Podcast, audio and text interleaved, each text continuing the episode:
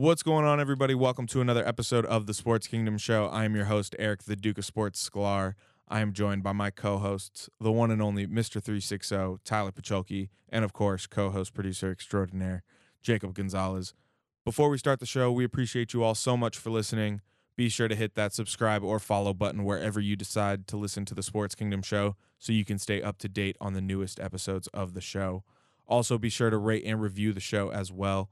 Don't forget to follow at TSK Show on all social media platforms and follow all of us at the Duke of Sports, at Tyler Pacholke, and at Jacob double underscore Gonzalez. On this episode of the Sports Kingdom Show, we'll cover everything going on in the NBA playoffs as we get closer and closer to finding out who will go up against each other for the Larry O'Brien Trophy. The NFL football season is finally here, so we'll have the first edition of the TSK Show Power Rankings for 2020, and we'll make our picks of the week for week one. We have all this and more on episode 157 of the TSK show coming up right now.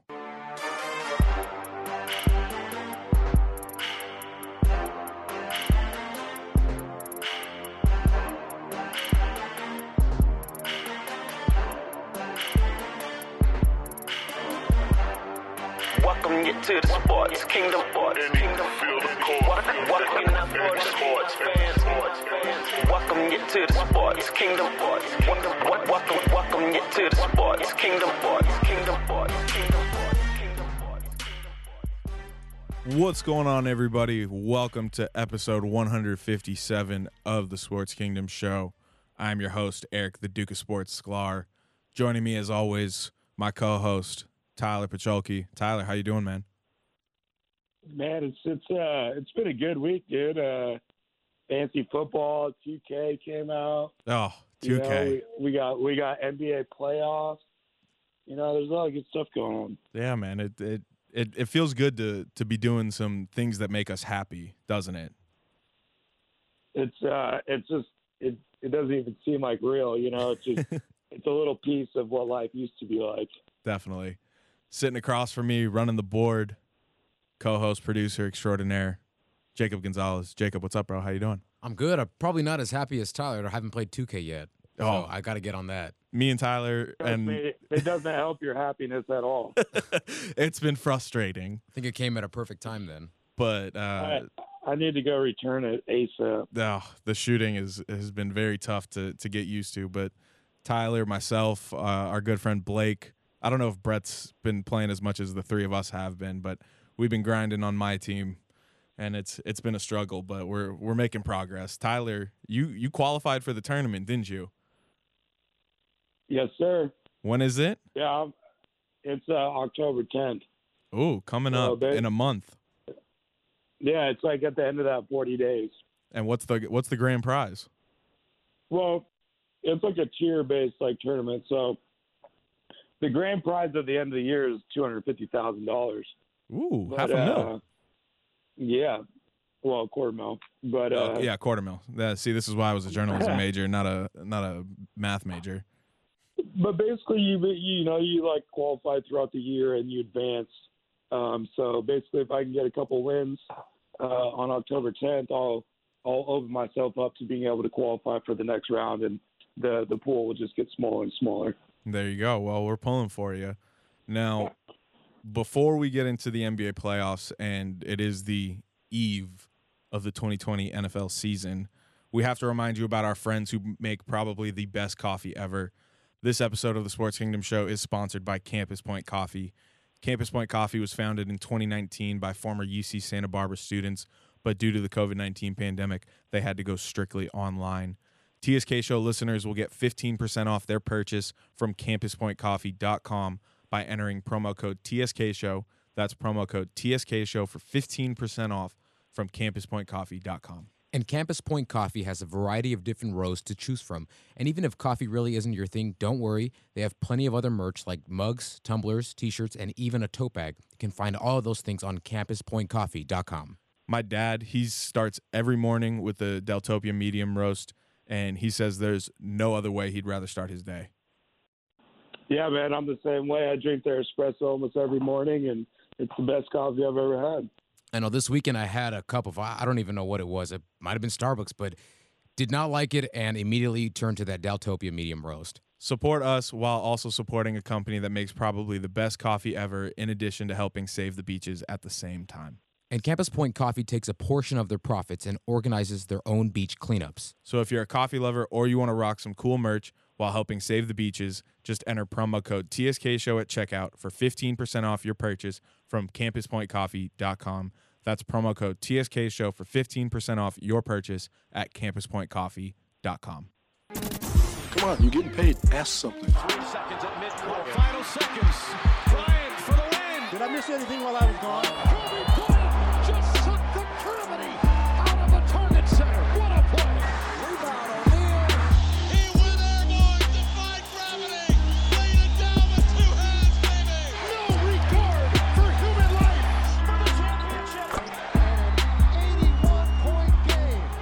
Take this and you burn it. Job's not finished. Job finished?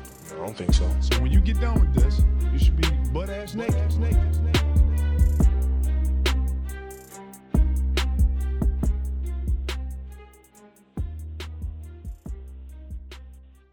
The NBA playoffs are in full effect.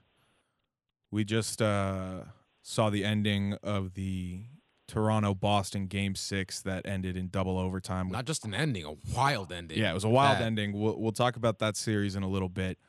But first, we have to talk about the Lakers and the Houston Rockets. We haven't talked about that series at all yet. We didn't even, the last time we recorded, we didn't even know who the Lakers were going to face. It was either going to be Houston or OKC, and it ended up being Houston. And the Lakers got punched in the mouth in game one. They, they lost game one of this series, 112 to 97 just a completely lackluster performance all around from the Lakers, and they didn't come ready to play at all. And I, I hate the fact that both game ones that the Lakers have played these playoffs have been feeler games, especially for LeBron. But I just have to accept it because it's worked. It's worked out so far, and the Lakers are up two to one in this series now, and that's because game two and three. Uh, they were complete opposites of game one, and I'll get this out of the way right now. I'm sorry for doubting playoff Rondo. He was awful in the first game. He had not played a game since I believe March 10th, the last game the Lakers played before the shutdown. But in game two, he had a game high plus 28 in terms of plus minus. He had 10 points and nine assists off the bench. And then last night, he was absolutely incredible off the bench again. He had 21 points, nine assists. He was 8 of 11 from the field and 3 of 5 from three point land. He outscored the entire Houston Rockets bench last night. Jeff Green, Austin Rivers, and Ben McLemore were the only three players to come off the Houston bench last night, and Jeff Green was the only one to score out of that trio, and Jeff Green scored 16 points. Rondo was making some great hustle plays on defense that led to a lot of points off turnovers. I remember distinctly. Uh, I think it was Kuzma and Rondo were double teaming Harden at the top of the top of the key uh, at the three point line, and Harden tried to make that signature behind the back pass that he has made so many times out of double teams to another Rockets player sitting there on the wing, waiting to shoot another three pointer, and Rondo c- picked it and got a layup on on the other end, and it was it was great to see plays like that from Rondo, and Rondo was great also as a primary ball handler when LeBron didn't have the ball in his hands, and he was setting up plays for other guys. There were so many times when Rondo was out that the Lakers would miss Anthony Davis on lobs, and Rondo was hitting AD every time on those lobs, and it was it was great to see. Rondo also became the first player to score 20 points off the bench for the Lakers in a playoff game since Lamar Odom did in game 6 of the 2009 Western Conference Finals. So that was great to see. So I just I wanted to get my apology to playoff Rondo out of the way immediately. Uh, a lot of people are apologizing to Rondo last night and today, so I, I had to get my piece.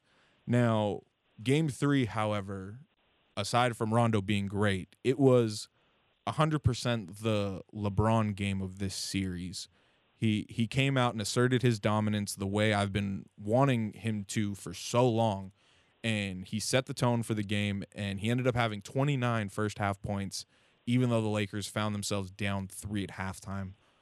But overall the defense the Lakers have been playing the past two games, it's been championship level defense. Games two and three were the first times all season that Houston shot 40% or better from three point and they lost. They were 16 and 0 coming into game two when they when shooting 40% or better from three. They shot 41.5% in game two and then 40% on the dot in game three. Both losses to the Lakers. In the in the second half of game three last night, the Lakers decided to go small and it worked out so well for him. AD dominated in game three just like he did in game two. He had 34 and 10 in game two, and then he followed it up with another 26 and 15 in game three.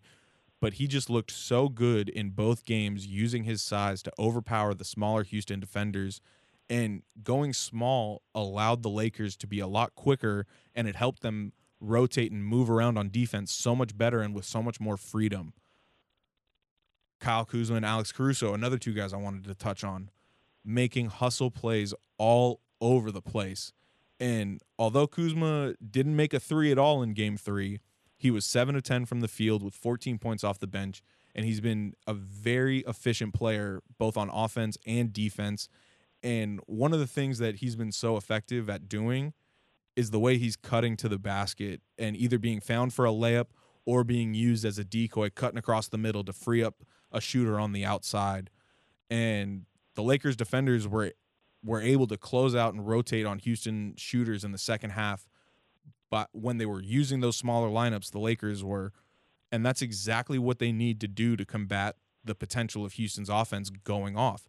Like I said last night, Houston shot 40% from three and 100% from the free throw line. They only had nine turnovers as a team. Russell Westbrook, who was completely detrimental to the Houston Rockets team in game two, ended up having 30 points, 13 to 24 shooting, and only turned the ball over three times in game three, but Houston still lost by 10. That should do wonders for the Lakers' confidence going into game four, especially for those role players who have had shining moments in these games against Houston and in Portland in the first series. They've the Lakers have been able to take Houston's strongest punches and they've been able to adapt and keep the Rockets at bay long enough to get the victory. The Lakers did everything they needed to do to beat the Rockets in game 3. So if they can just continue to to keep doing what they're doing, they should win game 4, but like I said, Houston's high-powered offense can go off at any time just like they did in game 2 in the third quarter where they started out down 16 at halftime and then all of a sudden you look up, Houston hits a few threes in a row and now the Lakers had a game on their hands. They ended up losing the lead in the third quarter. They gave up 41 third quarter points in game two, but then they only allowed 17 in the fourth quarter of game two, which ended up sealing the victory for the Lakers. So the Lakers, they have to be ready to take Houston's best punches at all time, at all times. And they have been doing a very good job at that. So the Lakers, I think they're sitting in a very good position to to not only win game 4 but to win this series undoubtedly.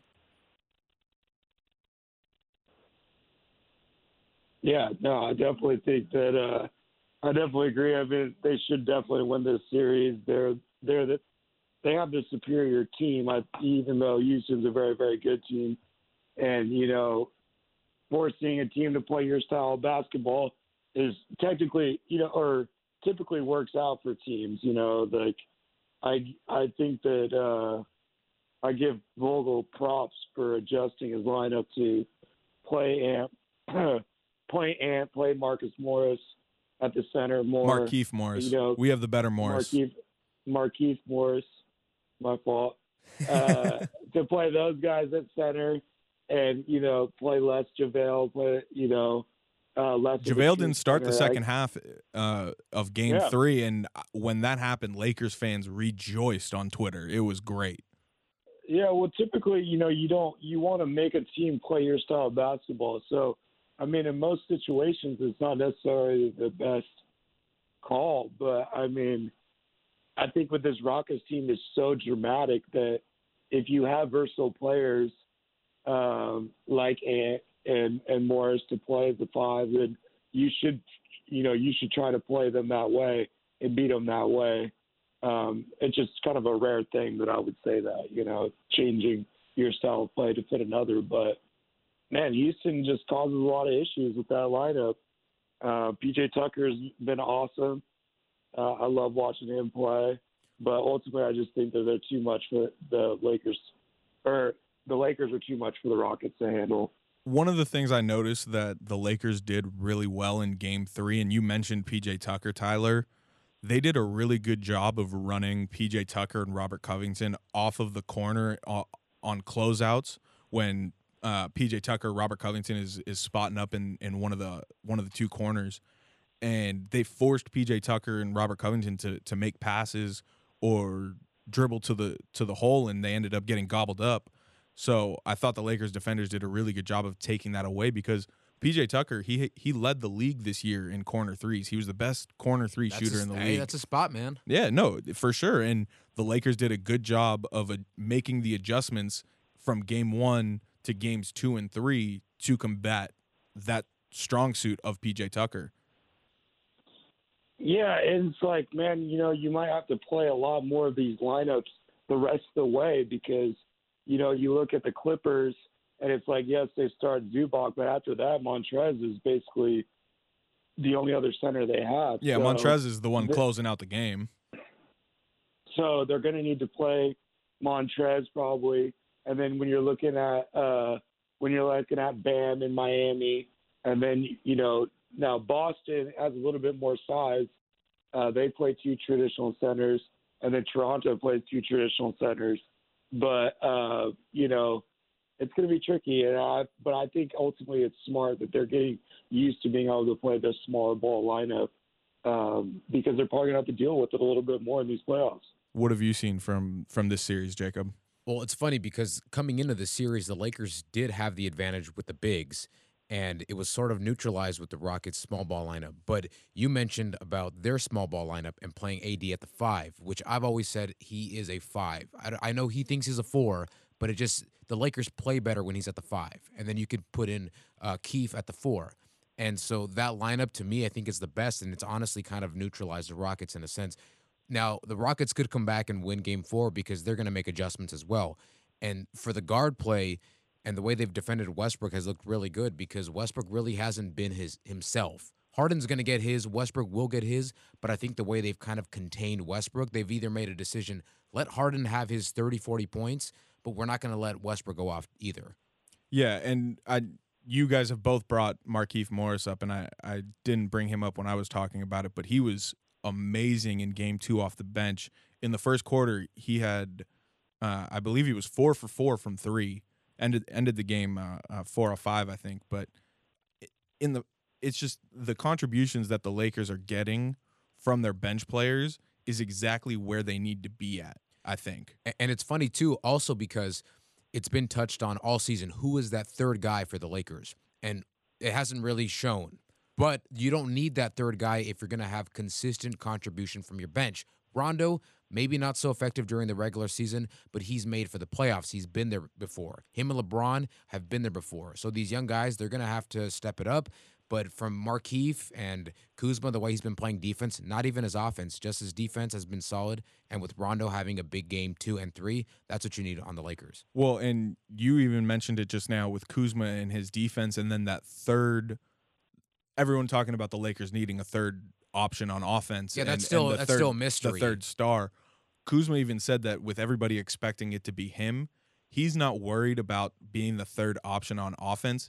He's just trying to be the third most effective player out there. And I think that's the exact right mentality for Kuzma to have. Just make the right play, keep doing what he's doing. He's been he's grown he's growing up before our very eyes as Laker fans. And to see what he's doing in his very first playoffs, it's been so encouraging. I, I will give him this. He has defended at such a high level when before you kind of questioned his defense just because you didn't know if he could defend fours, if he had the strength, or if he had the lateral quickness to defend a three. But I think you've really seen it before your eyes, like you mentioned here. He doesn't have to score a lot of points. That's not what that's not what his his spot is on this team. 14 points off the bench is, is a great con- contribution, especially when it's coming at 7 out of 10 from the field. Tyler, what do you think? Yeah, I mean, I've lo- I, I loved his play, and I love. I just think. I mean, I'm a big fan of his in general. He's a mature kid. I just think that his route to the NBA is why you see these decision making. Like you said, that's like the perfect response that you want to hear. I'm not trying to be the third scorer. I'm trying to be the third most effective basketball player because that's like what's you know most important, Yeah. and that's what helps your team win. And you know, so much of it, points per game, sometimes just doesn't mean exact. You know, it doesn't necessarily mean you gave the team what they needed to win. You know. Yeah. What do you think Houston has to do to win game four? Uh, they just got, they, you know, they're they're kind of like they're at the poker table and they're all in. You know, they're- Yeah. they're they're they're playing their their style of ball. They're going to lose. You know, they're going to lose this way. They're going to lose without a center.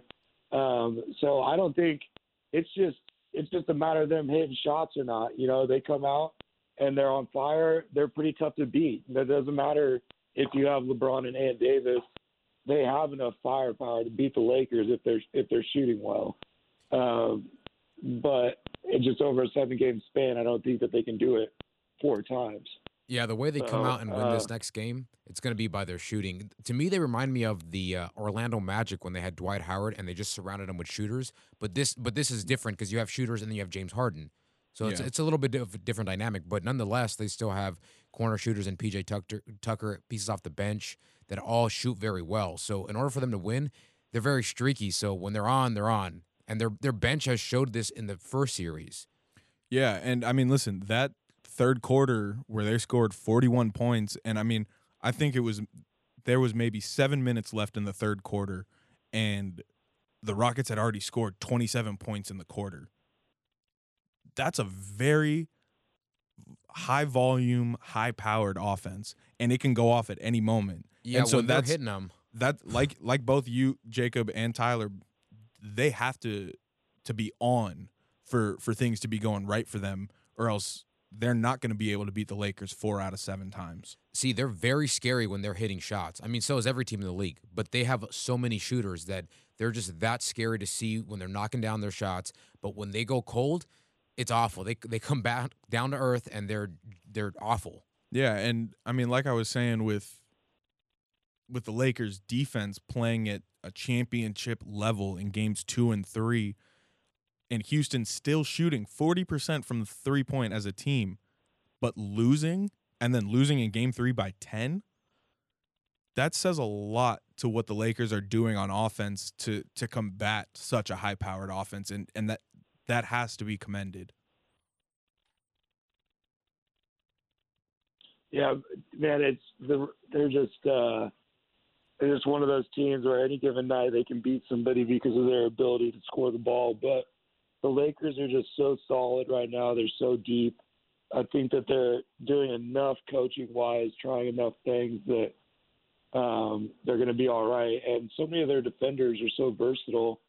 You know, people like Caruso and Kuzma um, have really stepped up, and that's like pretty big time. I think that I think you got to give LeBron a little bit of credit um, and Ant a little bit of credit getting these Yeah. guys ready to go because this is their first playoff action. They're not at home.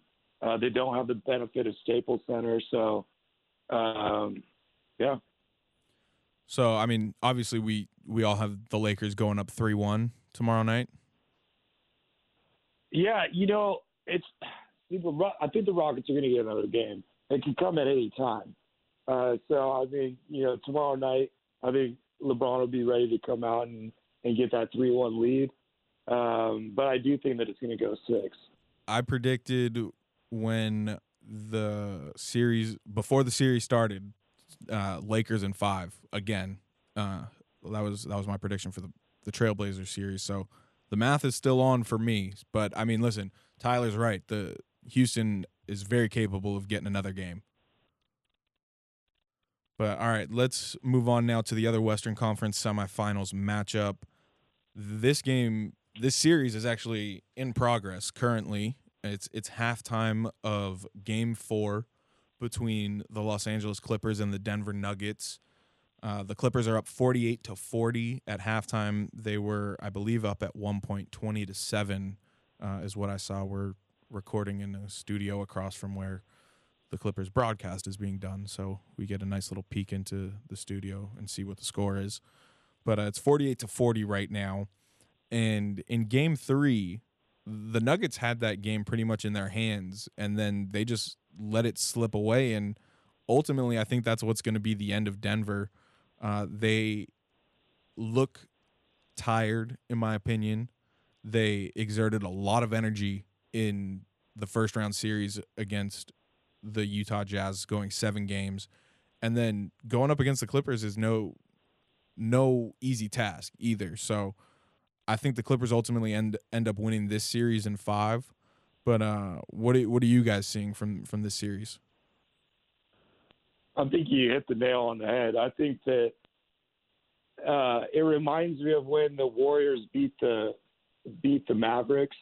The We Believe Yeah. Warriors beat the Mavericks, and it was such a fight. I mean, that basketball team, and similar to this Denver team, you know, had to squeeze out every last drop to get through that games, those seven games, to get that win.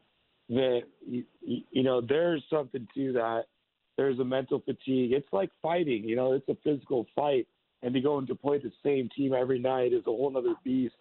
And I just think that this Clippers team is the players are further along as far as just their experience, their their championship pedigree, their vision. This Nuggets team is right where they need to be. They had a great season. I think second round is right where they need to be. Like Western Conference Finals, I think would have been like, uh, you know, they went above and beyond their expectations. So I I think they lose in five, and uh, and the Denver keeps progressing in the future, and this Clippers Lakers showdown is about to be something something awesome. Yeah, uh, I think that they're they won't win another game, and even if they do win a game, Jokic and Murray have to have really big nights, like they did in the last win. Well, and that's the thing is Murray can't go for 50 every night, No, he can't. And especially against Kawhi Leonard and Paul George. the, the Clippers have too many defensive weapons to throw at Murray and the Nuggets, so he won't he won't go for fifty again. and and Tyler brought up a really good point, and I, I think it it is also playing a huge factor in the Lakers series, and and really I think it's a big factor in any playoff series. But the fact that you have to play a team at least four times in a row, potentially seven times in a row, and the amount of studying and and preparation and, and film watching that gets done to prepare for each game when you're playing the same team, you start to understand ten- tendencies and there's a phrase that gets thrown thrown around a lot in basketball and, and sports in general when you're going up against an opponent is know your personnel. And it's really easy to learn your personnel over a four to seven game series. So I think that is really helping the Clippers in the fact that they got to see what the Nuggets had for seven games versus the Jazz. And now they're getting to see what they have up against them and just know the Clippers being able to understand and know Denver's personnel, it's it's crippling for Denver because the Clippers They- they are have the better much better. Yeah, they have better players. They- They're the much better Yeah. team. Yeah, I mean, your scheme doesn't work as well when you have two weeks to prep for it. So it's rather than you know 24 hours like they're used to.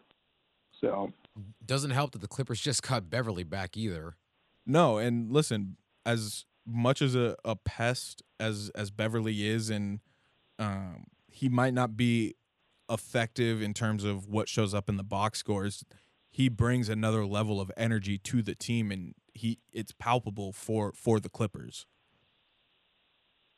So it's, I mean, yeah, it, the Clippers are going to win this series, and we're we're destined for for Lakers Clippers like we have been talking about this entire season. yep, and uh, it's gonna be a good one. Yeah. Oh, the Battle of L.A. for the first time ever. I mean, the Clippers are about to make it out of the second round of the playoffs for the first time in their their franchise's history. And the big time, baby. and the Lakers are going for their 17th championship. I've been watching the Clippers my whole life, man. I'm, I'm happy to see. I'm I'm happy to see where they're at. Well, that statement right there was a tale of two different worlds.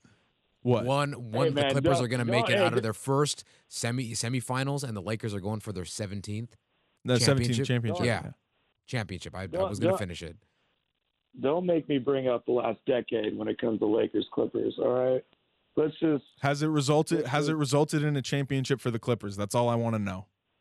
it, it doesn't matter. Exactly, it doesn't The, matter. be- the, be- the better team of the 2010s, the best LA basketball team of the 2010s was the Clippers. There's no Yeah, discussion. you can't say there's a rivalry. I've I'm- always thought that the rivalries were made in the playoffs, not so much in the The season. rivalry is made from all these people No, in LA. no. No, one, Tyler- no one outside of LA gives a shit. Let Tyler hang the banner for the Clippers of best team in the 2010s of Los Angeles. So let Tyler hang that banner for them. They they can have. It. There we go. There Uh, we go. No one gets it. No one gets a banner in the '90s. None of y'all did shit in the '90s. All right, let's let's move on to the East. Let's let's first talk about the series that is over. The Miami Heat upset the number 1 seed Milwaukee Bucks. Miami wins that series in 5 games. They were absolutely dominant in the series and really they've been absolutely dominant in the entire Eastern Conference playoffs. The the one loss to the Milwaukee Bucks was their first loss of the entire playoffs. Um, but I think this series was a lot more about what's wrong with Milwaukee and not what's going right with Miami. Um, Milwaukee has a lot to figure out. First, obviously, they need to figure out if Giannis is going to sign this max extension, but that's a tale for a different time. Let's talk about what they need to, what they could have done better on the court. And realistically, it's they needed somebody to take over in the fourth quarter because Giannis wasn't capable of doing that. And it was clearly evident of they didn't have anybody that was a threat in terms of we need a big shot to to change this momentum. And Giannis wasn't giving it to him. Khris Middleton wasn't giving it to him. I know Khris Middleton willed them to victory to get them that one victory that they got in the series when Giannis went down, but I just didn't see any sort of I don't I don't even know what the word is. I, I didn't see any fight from Milwaukee in this series, really. Tyler, what do you think? I think you're dead on um, with the whole this series. Is way more about Milwaukee than Mi- Miami. Now, I don't want to take away credit because I, I like I said, I No, the Miami deserves a lot of credit. I They love it. they probably they probably would have won the. se- I'm going to say because they won the series. I'm going to say they would have won the series no matter what. But I think that this series really was more about Milwaukee. well, I th- I think Um, it, I think they win the series whether Giannis gets hurt or not. And so I think that the coaching is really what you have to look at. You you you mismanaged the defensive player of the year. I don't Giannis is not the problem. You know No, Giannis isn't the the problem. All the all the time when superstars have teams that don't necessarily succeed, it's always a super it's like it's not that Giannis is giving it like look at that kid's effort every night. Right. You can see like the passion he plays with. You can see the you know it's not his decision who he guards. You know, you and so uh, and then they just got their ass whooped, and they don't have that next guy. I've been saying the last two years that he needs his Pippen uh, because he is Michael Jordan. He needs you need something to play off. Uh, Khris Middleton is like a third, fourth option. And I actually heard today, I, I, I want to say it was Max Kellerman, but he said, you know, the Jordan Pippen like thing is the wrong wrong way. It's it's Shaq looking for Kobe. It's Shaq needing Yeah. Kobe, Yeah. and that's that's such a better comparison because he he needs somebody to like be the the killer. So all of his physical dominance, like you can't respect both both of those, you know, or you have a Kobe and Shaq type of relationship. It's not necessarily he's a killer and needs another killer. He needs a perimeter guy, even somebody like Brad Beal, CJ McCollum, uh, those kind of type of players. Like if he plays with someone like that, that's going to take him to the next level because all of a sudden you can't respect his inside presence, his ability to attack the rim, and the playmaking ability on the outside of a guard like that. Yeah, and I think another thing with the coaching was I don't understand how uh, Mike Budenholzer was limiting Khris Middleton and Giannis's minutes and like their season's on the line here. Like I don't understand how he's not going balls to the walls with his players. It's the playoffs. It's it's do or die. Well- All the chips are on the table. Like these are must win you know, games. kind of- we just talked about that with Vogel and him, you know, changing the way he coached yeah. to adapt to the situation. And Budenholzer is not going to do that, and that's another thing that It's going to end up costing him his job. Yeah, I don't think. Yeah, it, it might have cost him his job already because he plays 11 guys. He plays them all really similar minutes, and uh, you know, typically in a playoff, I would want to tighten my rotation up, put my stars on the floor longer. Uh, but he didn't. You know, he obviously doesn't have that same philosophy, and it it looks like it's it cost him big time. I think he should be fired. To be honest with you. yeah, I know that that's harsh. I know that he's the coach of the year guy, but you just fumbled the ball, and you just you just if you might have drove Giannis out of Milwaukee. I think that there was a point in time when like Giannis wanted to be in Milwaukee, but this experience with the Bucks is going to hurt them dearly when it comes to him signing his next deal, requesting trade, requesting for a trade, free agency, whatever it may be. This is going to hurt him big time, and so I completely agree. Might ruined, he might not have only ruined his job. He might have lost Giannis. I mean, you can't have that caliber of player and lose in the second round like that. I mean, what's it going to look like when I mean, Giannis already won defensive player of the year. That's a hot topic, uh, especially on this show and with Laker if, fans. If he wins MVP, it's just like Budenholzer's got to. Exactly. It's, It's like, like- what does that say?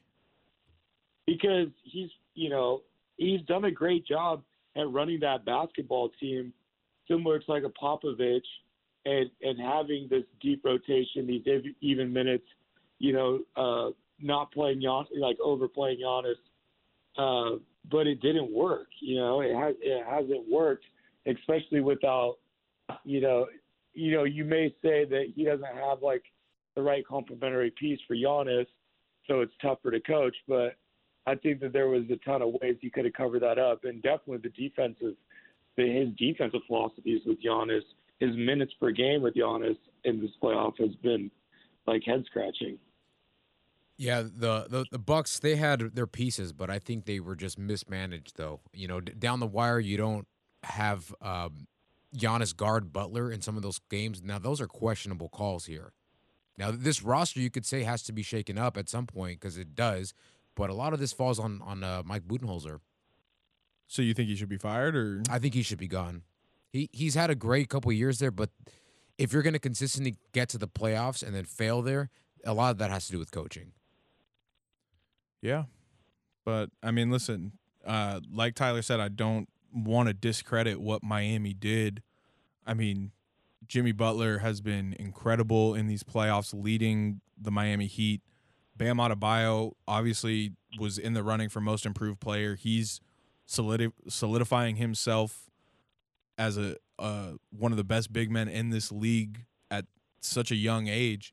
I mean, like uh, like Jacob said about rivalries being made in the playoffs, names are made in the playoffs, and and Bam Adebayo I think is making a name for himself. Another guy making a name for himself, Tyler Herro. My dog Tyler just just killing it. Um, so yeah, man, he uh, stepping up big against Milwaukee. A little background: he's from actually he's from Wisconsin. Uh, grew up and played high school ball there. Uh, when he was in high school, he famously committed to his home state, Wisconsin, the University of Wisconsin Badgers, and decommitted and and and recommitted to Kentucky, which right before his senior year season, which you can tell like a lot of the home state people were very unhappy about uh, because they wanted to see their home state university have Tyler Herro. Um, so he played in crazy hostile crowds like his entire senior year. Every school just absolutely hated him. He got riled up, uh, and he and he pieced them all in. I mean, he was a dominant, obviously top tier McDonald's All American type of high school basketball player. Uh, so I think it's funny that you know now he just pieced in their pro team. Well, and I mean he's playing with a little he's bit. Done, he's done. He's done a bunch of high schools dirty. He did the university dirty, and now he just his his career just took a step forward in the series that ended Milwaukee. Maybe Budenholzer.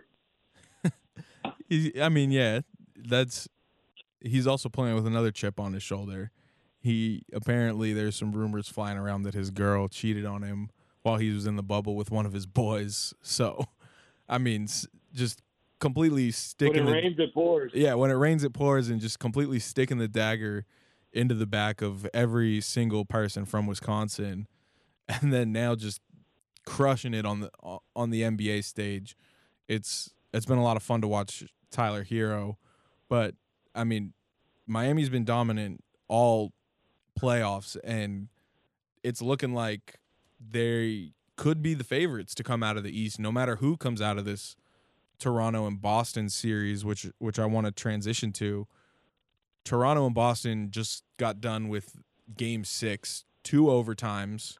What I mean, an incredible game. Toronto ends up winning 125 to 122.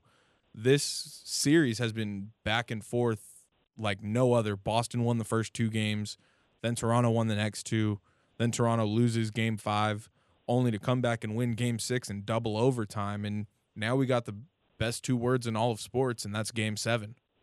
Man, and these players in this game were gassed. I think there was eight players with over 50 plus minutes in this game. So you could just imagine how tired they are. But hey, everything's on the line for for the Raptors. If you're the Raptors, you're in great position because you had the chance to possibly go down 3-0 in this series at one point.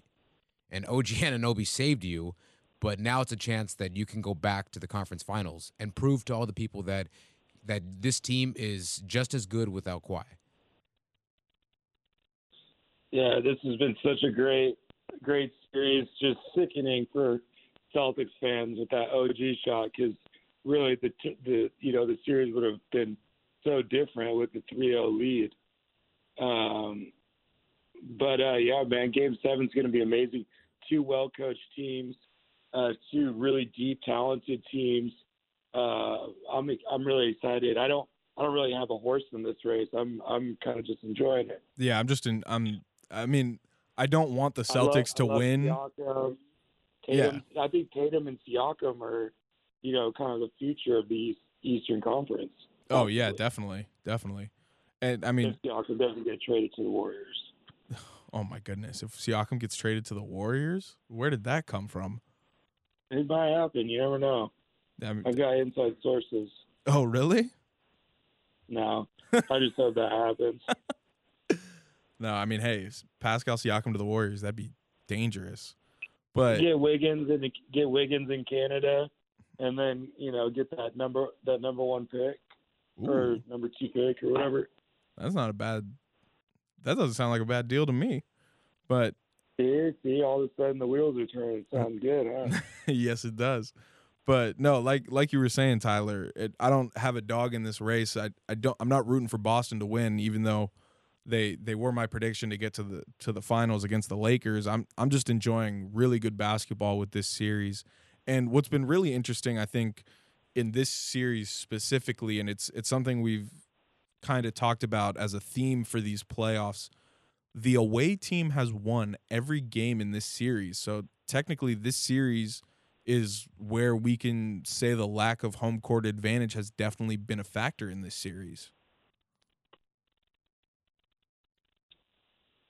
Yeah, no, for sure. It's uh, I, I think it's been it's been a low key factor in all these playoffs. It's been really interesting to see how all these organizations, you know, I think veteran run teams are def- which they both are, are definitely benefiting from it all. It's going to be kind of similar to NFL Week One. You know, it's such a different, it's such a different atmosphere and and feeling coming in. Yeah, it was very uh, even slate and coming into the bubble, regardless. But I think in the playoffs, though, that home court advantage doesn't really matter. Yeah, they pump the crowd noise in, and you know if you're at home, I guess they put up your fans, but that doesn't necessarily have an effect on the game. Uh, so I could see why the away teams, you know, are winning these games.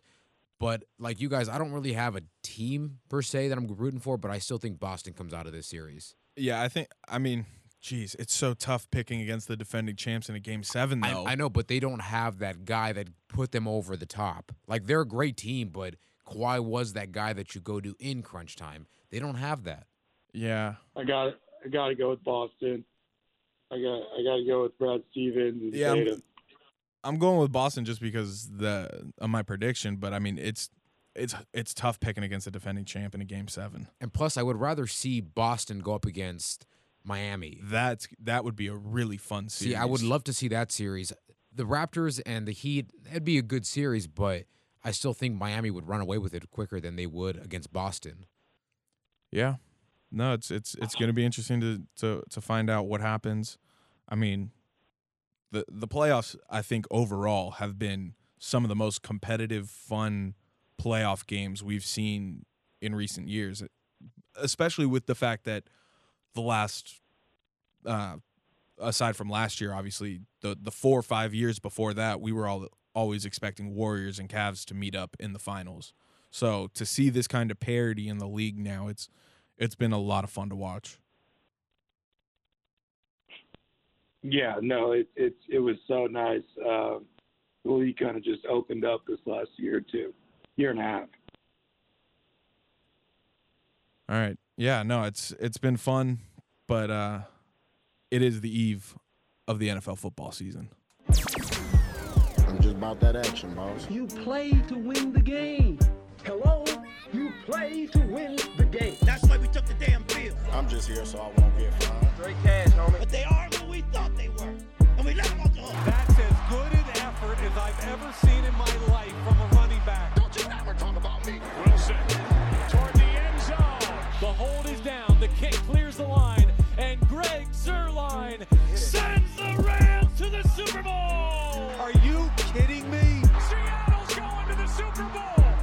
quarterback.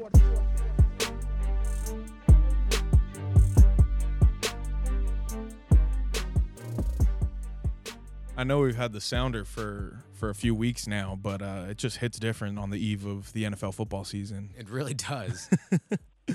I even got the chills. I'm not gonna lie. Yeah, man, to it's- the last piece. I'm so happy that football is back and obviously first off before we get into the reality, we got to talk about fantasy football. Tyler, uh, obviously you are the commissioner of the TSK Show Fantasy Football League. We had our draft on Monday, Labor Day. Uh, why don't you give us the highlights uh, of the draft? Well, it was pretty crazy. Um, I think that uh, first of all, we got a lot of different draft strategies. I think That was was really that- fun to fun to see. yeah, I, I, you know, we're not we're not a group that's really tied to rankings. I think you can see where everybody had a clear strategy of where they were trying to go, and they stuck to it. Um, there's a lot of mental games involved because of, you know, how how many of the the people in the league know each other, know who who they like, know their favorite teams, um, know kind of their picking habits. I made sure Uh, to get Bobby Wagner as an individual defensive player before any of you Hawks fans could get him. Yeah, no, we all made that comment too. We knew. we were like, "Yep, he knows. He knew. He knew what to do." Um, so it was just, it was a lot of fun in that way. Uh, people went off the board. I tried to do kind of a mock draft, and I was just completely wrong all the way across, basically. So um, it was good, man. It was a lot of fun. Twenty rounds, twelve teams, so a lot of picks. Yeah. Do you? I mean, we don't have to. I, I'm just kind of thinking of this on the fly. But do you want to run through both of our teams real quick? We can just say who we who we ended up going with. Yeah, I mean, basically, I I ended up going wide receiver heavy, and um, I ended Well, just up with just say Mike, your just say your full team real quick. All right, well, all right. So, um, I don't know if you have it pulled up. I can pull. I, I have mine pulled up. I can go first. no, uh, I, I mean, all right, you can go first. That's fine. I know it. Okay. Well, all right. So my quarterback is Cam Newton. Uh, one of my keepers was Melvin Gordon. I got Joe Mixon as my other running back, and then my other keeper was Julio Jones. Then I got Cooper Kupp, Stefon Diggs, Jared Cook as my tight end. I got Mark Ingram in the flex position. My individual defensive players are Bobby Wagner, Melvin Ingram III, and newly paid, and he got a big bag, Jalen Ramsey of the Los Angeles Rams. Uh, my defense is the Vikings, and my kicker is Matt Prater. And then a couple highlights on my bench are LeSean McCoy, uh, Robbie Anderson, on Johnson, and Michael Pittman Jr. Yeah, so um, I'll try to do. I kind of draft in groups. I don't necessarily have clear starters, but um, at quarterback, I went with Kyler Murray. Um, I'm trying to. I, I really didn't have him on my radar at all, uh, but he kind of fell to a point where I felt like it was a good, good pick for the good value pick. So I got Kyler Murray and then Matt Ryan. So I feel like between the two of them, we'll get some good quarterback play. Running backs were definitely like my weakness, but I ended up making a big trade um, for Leonard Fournette. So I now have Leonard Fournette, who's kind of a question. I have Kareem Hunt, who's kind of a question because he's a backup. I got Jonathan Taylor, who's a question purely because he's a rookie. But And the Colts are high on him. The Colts are high on him. Yep, I, I, and I like I like Kareem Hunt. I like Jonathan Taylor's talent. So it's just all about what uh, you know what their role is with the team. And then um, I also have David Montgomery, the Bears running back, who I'm not super high on, but he's my fourth running, fifth running back. It's not a big deal. And then I also have James White, who I'm a big fan of. Uh, and then my wide receiver core, which is definitely my best. I have Michael Thomas, Odell Beckham Jr., and Keenan Allen. Yeah, you crushed So that. in my mind, I got three number ones, um, and then my my uh, my fourth and fifth receiver is rookie CeeDee Lamb, who I think can be big time for the Cowboys. And then um, I don't know how many years he's been in the league, but Allen Lazard for the Green Bay Packers. Yep. I just think that that you know second receiver job, third receiver job's kind of up in the air for anybody in Green Bay. Um, and then at tight end, I went with the second year pro TJ Hockenson, basically trying to recreate my magic with Mark Andrews from last year. He's a second he's a second year tight end, which is typically when tight ends break out. And uh, he was an absolute stud in college, eighth overall pick in the draft. So I like TJ Hockenson. I got him late, uh, hoping that he's gonna have a breakout season. Um, and then surprisingly, I was able to grab Seattle's defense. I don't know. I don't know how I made it happen. I'm surprised everybody passed up on it, but I got the Hawks defense, so I'm super stoked about that. and then uh, my defensive players were solid. I got Jadeveon Clowney, Nice. uh, uh, Harrison Smith, and Darius, uh, not Darius Leonard, uh, Tremaine Edmunds from Buffalo. okay. All right. There you go. And then you're So, actually I, I was projected. I'm projected like the least amount of points for week one. So the computer's hating on my draft, but I like the uh, the promise of the the future of my picks. Yeah, I think the computer's hating on my team a little bit too. I think I'm projected, I think second to last to to finish out the season. So uh the computer's hating on me too. So don't worry about that too much. But you're, I think you're going through an, uh, another draft for your third league right now. Is that true? Yeah, kind of. It's it's like auto drafting some of them, but Oh, I'm not I'm not paying attention too much. okay. I was gonna ask you how you were doing in it. it auto drafted me Courtland Sutton. Oh, well, so that's I'm interesting. not, I'm not I'm not super stoked on that. Well, uh, that was like my that was like my fifth pick, but um, I got Dalvin Cook was my first round pick. So, there you go. That's solid. and then I was able to get Ekeler as my second, and so and then I think it auto drafted me Mike Evans. um, Okay. And Courtland Sutton. Okay. Well, every, everyone loves clever fantasy football name, like team names. So, uh, what are the team names you got, Tyler? I know you're in three leagues this year. Yeah, so with the TSK Show League, I went with kind of a play on a uh, a Happy Gilmore reference where he says, "Green jacket, gold jacket, who gives a shit?" um, so because I drafted Kyler Murray, I just went with Tyler, Kyler, who gives a shit? Oh, that's awesome. I love it. Um, for And wh- then- what's the other league? And then I got and then I got the big Gronkowski, Yep. uh, which is for the draft right now. And I did in fact get Gronkowski, so that's solid. Uh, and then I'm in a league that Jordan Carlson, shout out Jordan, uh, shout out, shout out Jordan. and my uh, my team's called Uncle Tyler. Okay. All right. Uh, so for me, my three leagues. Uh, first, the League of Fools. Uh, I always try and do a play on a player, uh, like a name of a player I have on the team. So the League of Fools, uh, it's a repeat from last year because I ended up with Tyreek Hill again. So I got the Ty Freaka Leaks, uh, playing off the the old song "Freek-a-Leek" by Petey Pablo, and then for the Valley Village Invitational, I had the second pick in the draft, so I ended up getting Saquon Barkley. So that team is called DEFCON 4. And for the TSK Show Fantasy Football League, I got Cooper Kupp and Cam Newton. So I decided to play on Cup of Noodles with Cup O Newton. The the couple news so good, dude. Catch. Hey, listen, Uh, man. what what was the second one? Uh, DEFCON 4, like DEFCON 4, like for like uh, emergencies for like the military and stuff. Yeah, yeah. So, but but it's for Saquon. Yeah.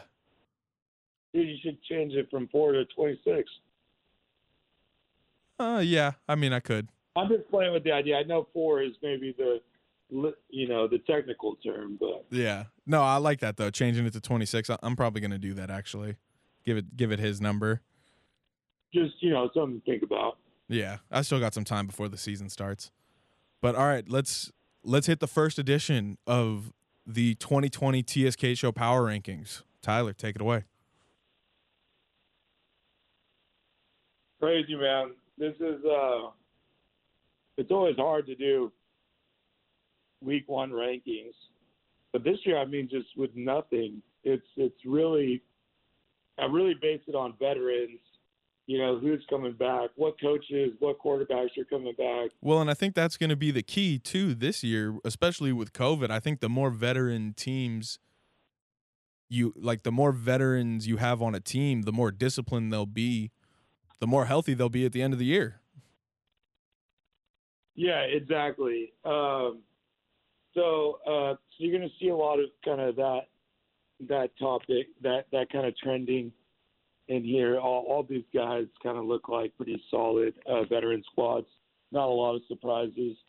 Um, real quick before we start, though, I think this has got to be the inaugural week, and it only makes sense for it to be in 2020. Um, in the TSK show history of the NFL, which is our fourth season. Oh, speaking of Uh, speaking of which, sorry, I I hate to interrupt. Uh, Oh, this is Jacob's first full NFL season with us. So welcome, Jacob. This is going to be a lot Oh, of fun. Man, I know I didn't get the uh, the full you know TSK show feeling uh, last season because I only joined half of it, but this is a full season. I can't wait.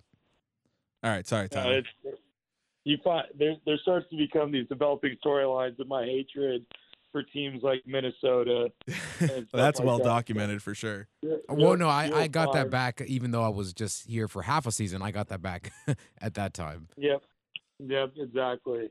So, um, yeah. So what I was going to say is this, this, you know, fourth year doing this is the first time in in uh, uh, power rankings history that the New England Patriots are not a top ten football team. Wow. They have completely dominated the power rankings throughout the throughout the TSK Show League. Um, they've been in number one, uh, the the most of any franchise uh, by a large margin. Um, so pretty crazy. I just there's no way I could fit them in right now, even though I think that they could obviously be there. And here they go. They get some airtime in the top ten, even though they're not in the top ten. But No, listen, Uh, they they had a lot of guys pull out, especially on defense. That's that, see, that's the that is the most concerning part to me. I think the coaching is going to be great. We know that they're going to have a great run game. You know, Cam Newton has the ability to play football, has the ability to like win some games. I'm not saying he's the best quarterback, but he's definitely not the worst. He's definitely not average. I think he's an above average starting quarterback. So they could definitely find their way in, but they ain't in tonight. So uh, I'm going to start out with number 10, and that's going to be the Atlanta Falcons. Uh, this is a team that I think is just Really? teeter teeter tottering. Um, they're teeter tottering on the brink of just being a Super Bowl champion and completely blowing up their team. Um, but because of you know the COVID, because of their their quarterback situation, their offense, um, I just think that they're going to be able to come into the to the season ready to go compared to a lot of other teams. They're in a really tough division with New Orleans uh, and Tampa Bay, so it's going to take a lot for them to get a playoff spot. Uh, so they they probably will be on the outside looking in. I have them as the seventh best NFC team, so I have them on the outside looking in, but they're still a top ten football team. Uh, Julio Jones, Calvin Ridley, Matt Ryan. Uh, Todd Gurley's looking to bounce back. Todd Gurley's looking to bounce back, uh, which is the you know kind of the big addition. So that team's going to be uh, that's that's going to be a good football team. They're going to win some games. Uh, it's going to be tough for them to get in the playoffs because of their division, but uh, I still like Atlanta. Um, then coming in at number nine, this is probably this was probably this is probably the weirdest um, of all my rankings. I I tried hard not to put them in here, but it's the Buffalo Bills. Okay. I think I, I don't I don't think I can deny um, you know the caliber of their defense. I think Josh Allen is a great quarterback, and I really like the dynamic of you know having this running this big six six quarterback that can run long strides, huge hands. Because at the end of the year, during their important games, it snows in Buffalo. They need to be built to kind of play their important games in bad weather and so they've built their team for that. They have a tough, they have a top five, you know, borderline top five defense in the in the NFL, and I think Josh Allen is a cold weather quarterback.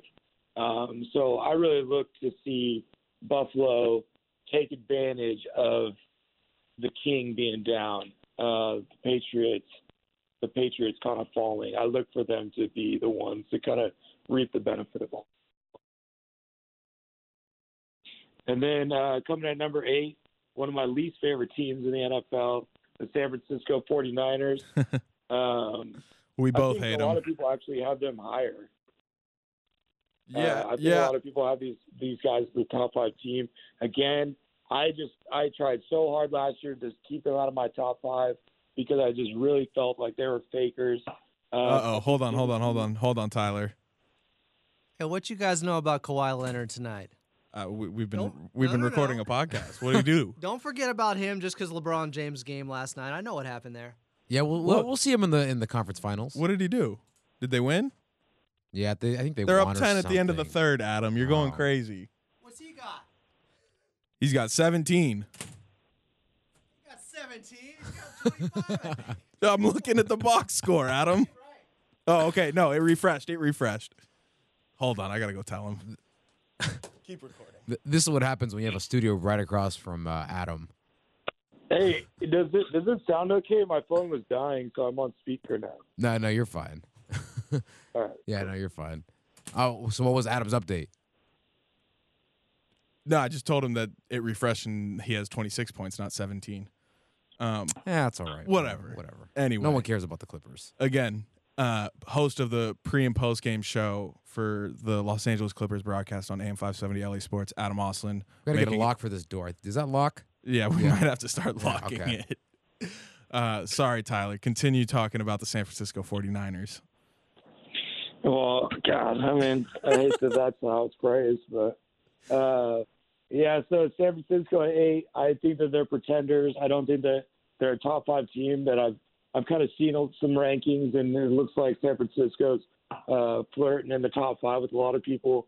Um, I think Jimmy G is solid, but I just I don't believe in their offensive weapons. I'm not a huge fan of their running back and wide receiver core.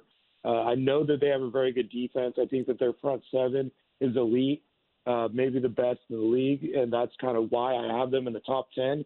Is purely because I think that they can just control the line of scrimmage on the defensive end, and on the offensive end, uh, they have, you know, Kyle Shanahan, who is a, who's an offensive genius, and Jimmy Garoppolo, who's an above-average quarterback. So uh, right now, I got him at eight, but let's uh, let's root on those guys to drop out. Amen to that. Um, and then coming at number seven is my other team that I'm just not a, not a huge fan of, but I'm coming around to them is Minnesota Vikings. Um, Minnesota. That might be the nicest thing you've ever said that you're coming around to him. I'm coming around. I mean, I just I do I do respect franchises that kind of stick with their guys a little longer and try to you know really build a core and a foundation. Maybe hang on a year or two longer, um, and that's how I feel with this defensive core.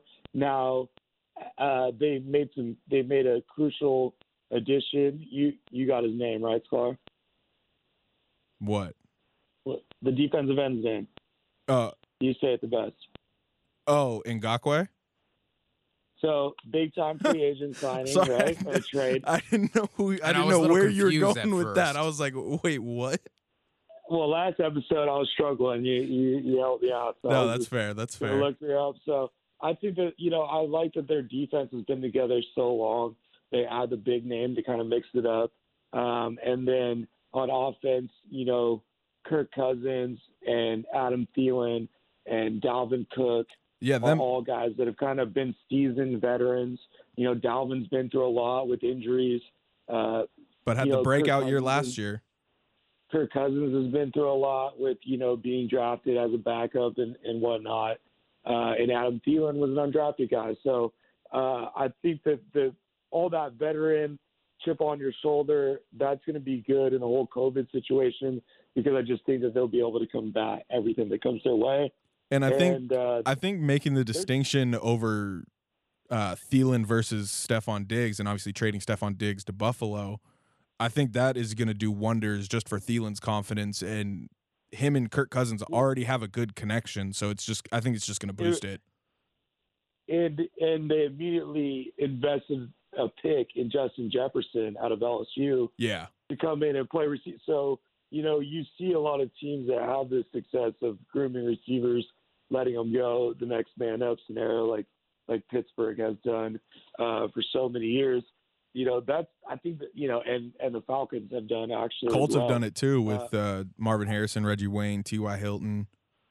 Yep. So I think that that's you know that Justin Jefferson pick's really good for Minnesota and Adam Thielen because you know it's not like Adam Thielen lost Stefon Diggs now he's going to be just completely doubled every play because Right. no you have you have to stick a safety close to the box to watch Dalvin and you and you have to respect I think Justin Jefferson's going to become a receiver that you have to respect on the outside on the opposite side so uh, look for them to be Vikings to be better than I want them to be.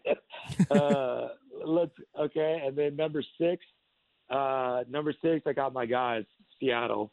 Maybe a tad bit of a a homer pick, having them this high, uh, but I really feel like that we're there. I mean, we don't have big, sexy names on the defensive line, uh, but we run a ton of rotations. I think we got a group of guys that play first and second down. We got a group of guys that play third down. Um, so I think that we have diversity in our weakness.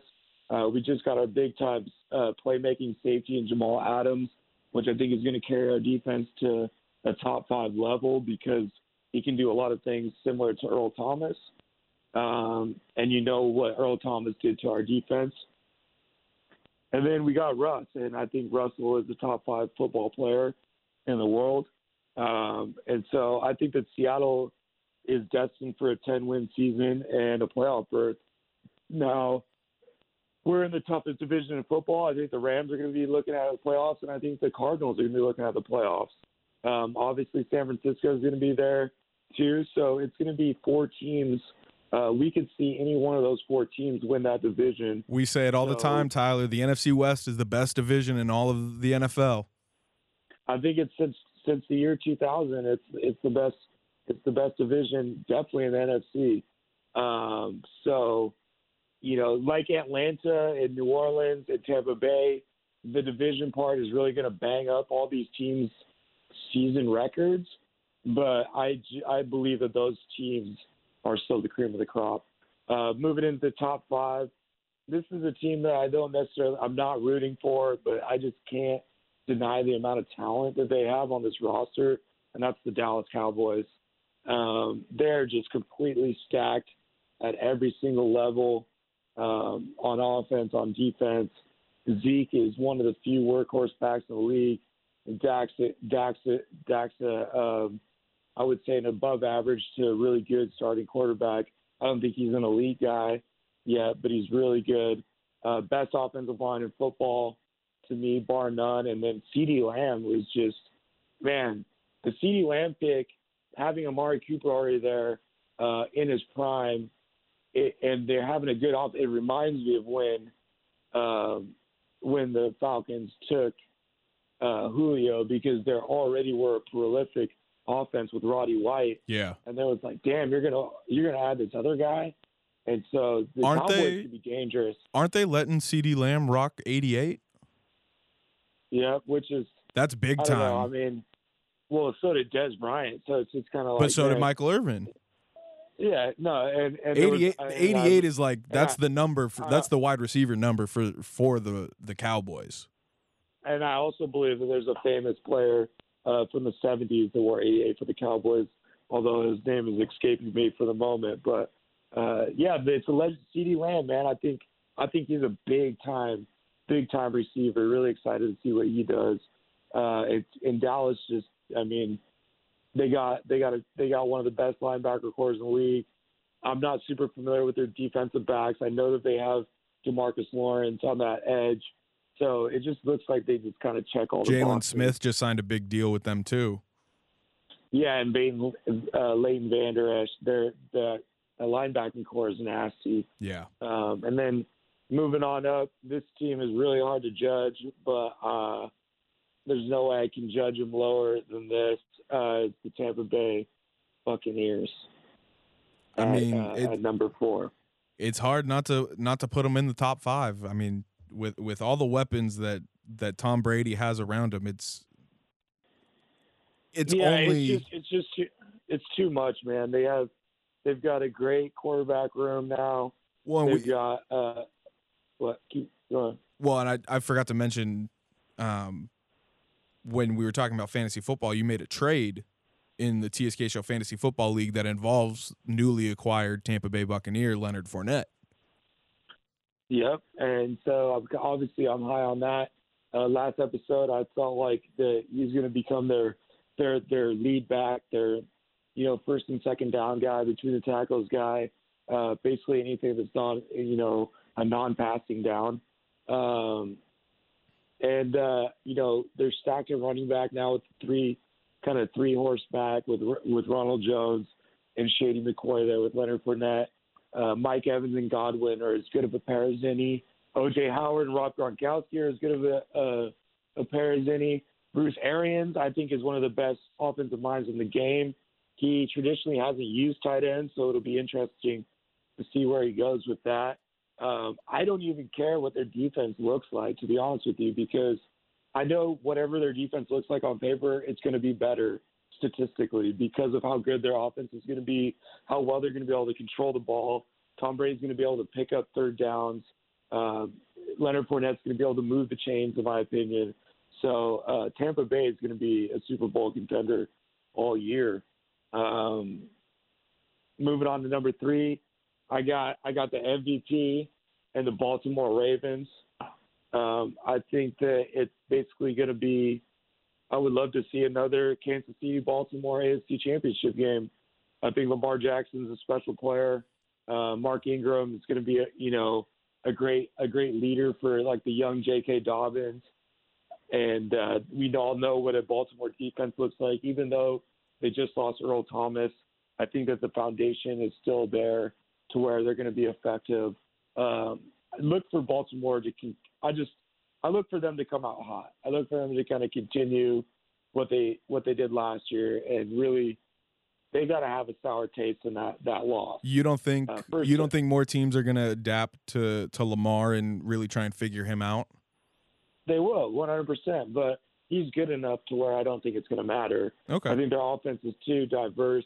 Hollywood Brown putting all that muscle and being that big play outside wide receiver threat, um, you know, with like the inside run, with Lamar's outside running capabilities. It's just too much. That offense is too dangerous, uh, and the defense is too good. Um, and they have they got the best kicker in the game, so they obviously have elite special teams, great coaching. So Baltimore is going to be a Super Bowl contender Um, I got them at number three right now. New Orleans, I got at number two. I think that purely they're my favorite NFC East because they've been together. We got Sean Payton and Drew Brees. Um, we got Kamara. We got Michael Thomas. We got the same old, same old names, same old faces. Uh, they don't need a preseason. They're ready to go.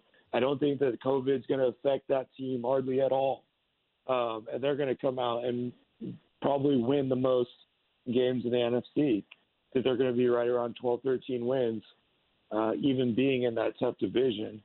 So uh, I got I got New Orleans coming in at number two, really riding off that chemistry, and then I think everybody's kind of unanimous with Kansas City at number one this year.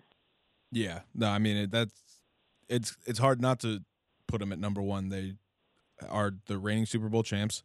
They have the best quarterback in the league right now, who just locked up a half billion dollar contract, which isn't really a half billion dollar contract, which we kind of discussed on the TSK show a couple weeks ago. But you get the point. But yeah, I mean, Kansas City is the best team in all of football right now. The the season hasn't started. They're the reigning Super Bowl champs. You have to have them at number one. Yeah, uh, uh, it's just it's one of the most dangerous offenses I've ever seen. Yeah. Um, you know, we'll see what the the rookie Clyde Edwards-Helaire has a ton of pressure on him right now to kind of turn into a Darren Sproles type. He's five seven. He's really short and compact. He's powerful. Uh, he's really good at the passing game. So he's look for him to kind of you know. I know anyone that's played fantasy football has seen his name really high up on the draft board. So uh, he'll be interesting to see. But really, it's not going to matter what he does. Travis Kelce, Sammy Watkins, Ty Freak, Mecole Hardman, Patrick Mahomes. Uh, it's just too much, man. They're they they're going to be looking.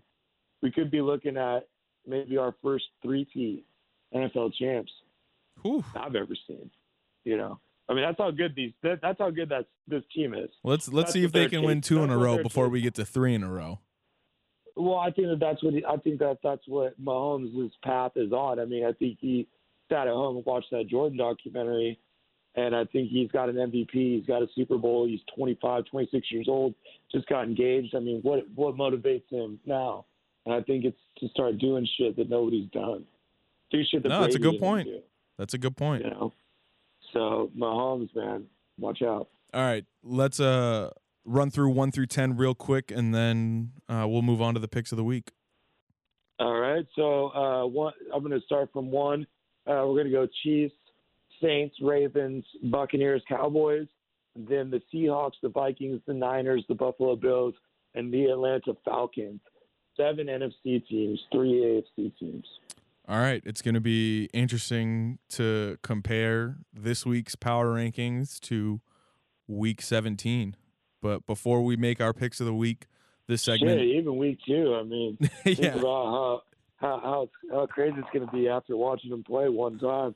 You know, we were used to getting four preseason games. yeah, the no preseason is definitely going to be a factor, I think. But before we make our picks of the week, this segment of the Sports Kingdom show is sponsored by J Diamond Estates. For all your real estate needs here in the Los Angeles area, contact Jacob Diamond at 818 451 8539, or you can check out his website, jacobdiamondestates.com, DRE number 020 So, all right, like we said, Jacob, this is your first full NFL season with us here at the TSK show. We're excited. And every year we have gone and picked out every single game over the NFL regular season. And Tyler and I keep track of our records of how many we get right, how many we get wrong, and we compare at the end of the season. Uh, we'll mention uh, the the gambling line for each game usually, uh, but we're not really necessarily picking based off of the line. We're just picking up straight up who we think's going to win the game, and I'm kind of explaining the the rules for not only Jacob but for the listeners as well as as kind of a refresher. Uh, Tyler, do you remember your percentage from last year? I don't, but I know last year you beat me. yeah, good, I'm think. pretty sure. I'm pretty sure I got like over sixty percent right. So I yeah, maybe even more. Yeah. yeah I I did pretty well last year, but Well, I'm hoping for at least 40. Hey, listen, if you can get at least 40 or 50%, I'd say that's pretty pretty well done. Yeah, I think 40 or 50 is doable. 60, you'd have to get pretty lucky. Yeah. If you can get if you can get more right than you get wrong, you're doing pretty good. Yeah. I mean, let's just try and shoot for over over 500. But all right, let's let's kick it off. We got Thursday night, tomorrow night. It is the the eve of NFL football as I've said multiple times tonight. Kicking it off for us. We got the defending Super Bowl champs at home going up against the Houston Texans. So the Houston Texans going to Kansas City to take on the Chiefs. The Chiefs are favored minus nine. I'm going the Chiefs to win this game. Jacob, since it's your first season or full season with us, I will give you the the first chance to say who you think is going to win this game. I'm gonna have to go with Kansas, man. Uh, I think they follow up their Super Bowl uh, win, and Houston has a good team, but I just think that Kansas has the edge in this one. Yeah, I, with with Kansas City, Tyler talked about them being the number one team in the TSK Show Power Rankings, and we heard all about that. But the reason why I think they're going to win this game is because Houston is really, I think, going to miss that DeAndre Hopkins Watson connection. Wat, yeah, Deshaun Watson connection. Tyler, who do you have winning this game? Uh, I got I got Kansas City winning the game, but I think Houston's going to be better on offense than people are are assuming because of DeAndre. I think they're Um, I think they're going to be solid on offense. I don't think they're going to take as much of a step back as a lot of people think. But I think in this game, no, they're going to be good. But I'm I'm talking this game specifically against Kansas City. You need a receiver like DeAndre DeAndre Hopkins to combat such a high powered offense that Kansas City has with your own high powered Well, so- offense. So you know, I really like the Texans this year to surprise people because I think that they're a more balanced offense. I think that they've got a couple good runners, and David Johnson's a great lead back. I think Will Fuller is going to be able to be a next man up guy. Uh, Brandin Cook, they signed Brandin Cooks. You can be, you know what he can do on the outside and down the He's field. He's just got to stay healthy. So, uh, and then Deshaun Watson, we, you know, I think he's an elite quarterback. So, uh, Houston's going to be a lot better. But yeah, no, Kansas City's just, I think, the superior team. Yeah. All right. We got a full slate of games on Sunday. First game, obviously, I know who Tyler's picking in this game, Oh, no doubt. but it's it's the Battle of the Birds. We got the Seattle Seahawks going down to the ATL to take on the Atlanta Falcons. And Seattle's actually favored on the road, minus one and a half. Uh, I'm taking the Seahawks. Tyler, I know you're taking the Seahawks. Jacob, are you taking the Seahawks? I'm going with the Hawks. okay. We're all in It's- on with the it's a tough Hawks. tra- it's it's a tough travel to the East Coast, but I think the boys got it. Yeah. All right. Then we got a battle of the state of New York, and we got the New York Jets going up north to upstate New York to go play the Buffalo Bills. Buffalo is favored at home minus six and a half. And I know Tyler put the Buffalo Bills in the TSK Show Power Rankings, but I think Sam Darnold and Le'Veon Bell are going to come in there and upset the Buffalo Bills week one. I got the Jets winning week one. See, this is another game where, like Houston, I think the Jets are going to be okay this year. Um, I think they're going to be much more competitive football team, but I think, you know, I got Buffalo as a top 10 team. I think that they're the most ready to, to jump while the New England is down. Yeah, it's it's gonna be tough, especially with the Jets getting rid of Jamal Adams and sending him to Seattle. But I don't know. I just I have a feeling week one something funny always No, tends they- to happen.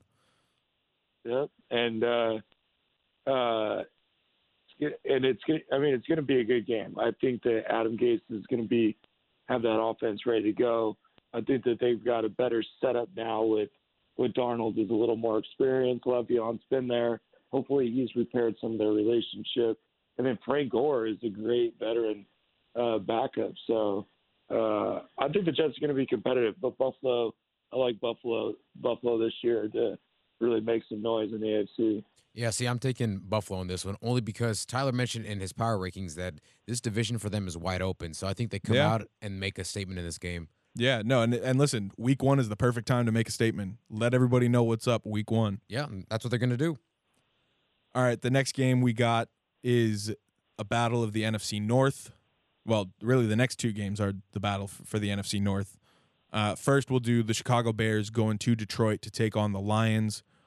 Detroit is favored minus three, so the the home team obviously only favored by a field goal. Uh, but I got Matt Patricia and the Detroit Lions coming out getting this win. They kind of had a rocky year last year. Nobody really knew what to expect from them each week. They they sh- they would show flashes of greatness, and then they would just end up losing the game.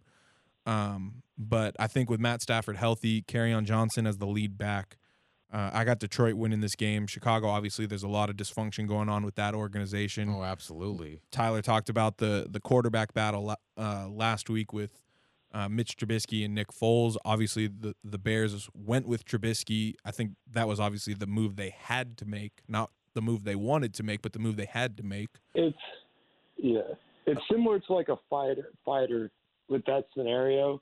Like it's like Mitch ha- Mitch Trubisky had the belt, so Yeah. it's like Foles doesn't just have to like barely beat him. He needs to like beat him, beat him. And yeah, it needed You to be know, I- I overwhelming. think- I think Foles is like better, like like a little better than Trubisky, but like they invested a lot in Mitch. They they invested a lot in Mitch, so they got to roll. They got to roll with him unless it's like just a clear, just a you know three steps ahead type of scenario. so we all got Detroit winning this game. Yep. Yeah. Okay. All right, the next game. I like Detroit to be. I like Detroit to be a surprise team. yeah, no, listen. I like I, I like Matt I like Matt Patricia. I like their running back room now, adding uh, Adrian Peterson with uh, Big time pickup rookie that Washington cut. D'Andre and D'Andre Swift. You know the rookie with on Johnson. That's a nice little group. We know what Stafford can do. So, um, and I love Patricia. So Yeah. can be good. All right, the next matchup we got is the Green Bay Packers going to Minnesota to take on the Vikings.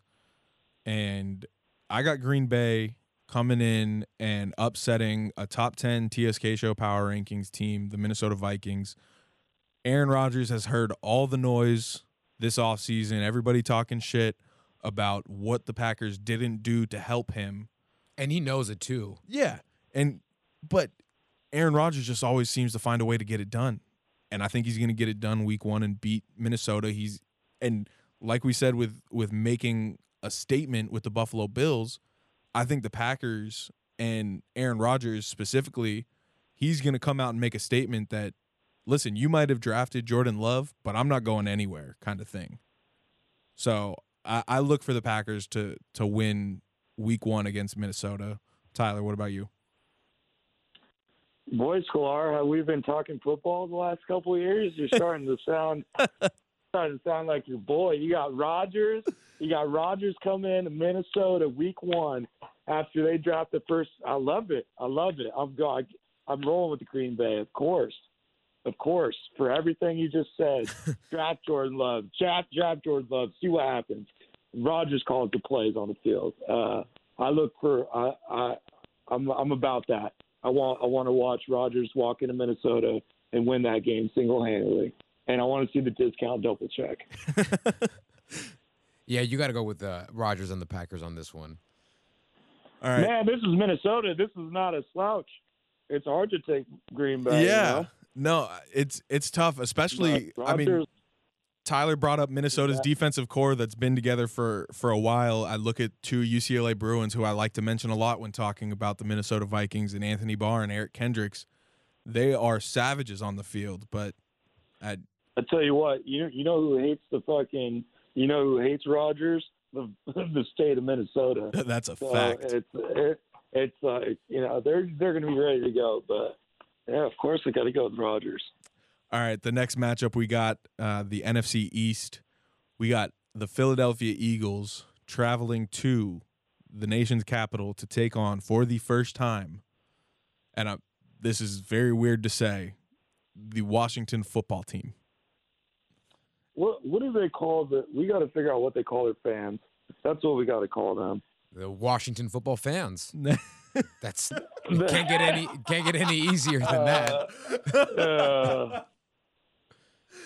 Oh god, the it, the issue with all the the uh, the reason why I hate this is because I just hear I whenever I hear Washington football team, I just think of the University of Washington. Like, Yeah. That's what the logo looks like.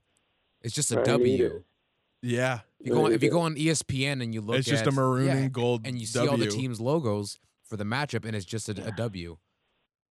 Anyways, I I can't pick the team that doesn't have a mascot, so I'm gonna go with I'm gonna go with Philly getting the dub. Yeah. Philly's Philly's getting the But I- dub. I, I'm not high on Philadelphia this year. I I see Philadelphia really high on a lot of people's power rankings. I know they're a nitty gritty team, but I think Wentz I think Wentz lost lost a little bit of that magic when he got injured. Yeah, it's, I mean, listen, that's that's one of the keys to them being successful is Carson Wentz being out on the field, and that's that's been a question mark the past couple of years. But on the other side, I mean, no, what were you Go saying?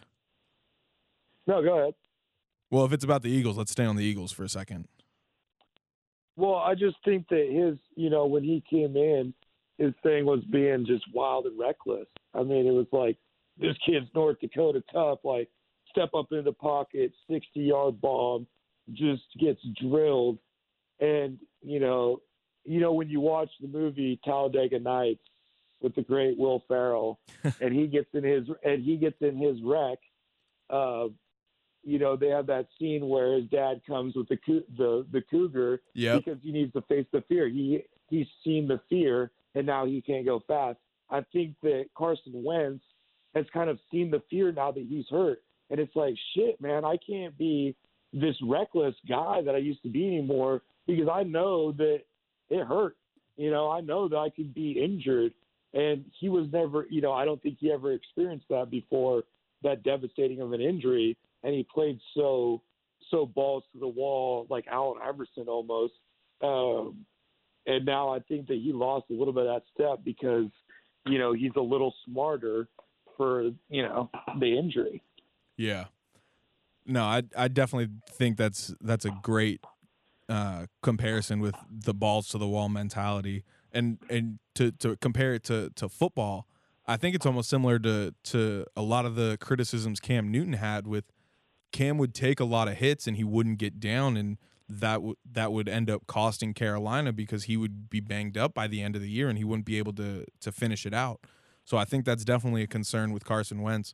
But on on the opposite side, seeing Dwayne Haskins Jr. get voted as a captain in his second year, I think that's a really good step for the Washington football team to take, especially with head coach Ron Rivera being in his first year, a completely revamping and restructuring of uh, not only the the football but the business operations as well uh, with that organization. So I know they're not going to be a good team this year, but I think it's really encouraging to have a second year quarterback and really who you want as the face of your franchise, along with Chase Young on the defensive side, be be voted as a captain.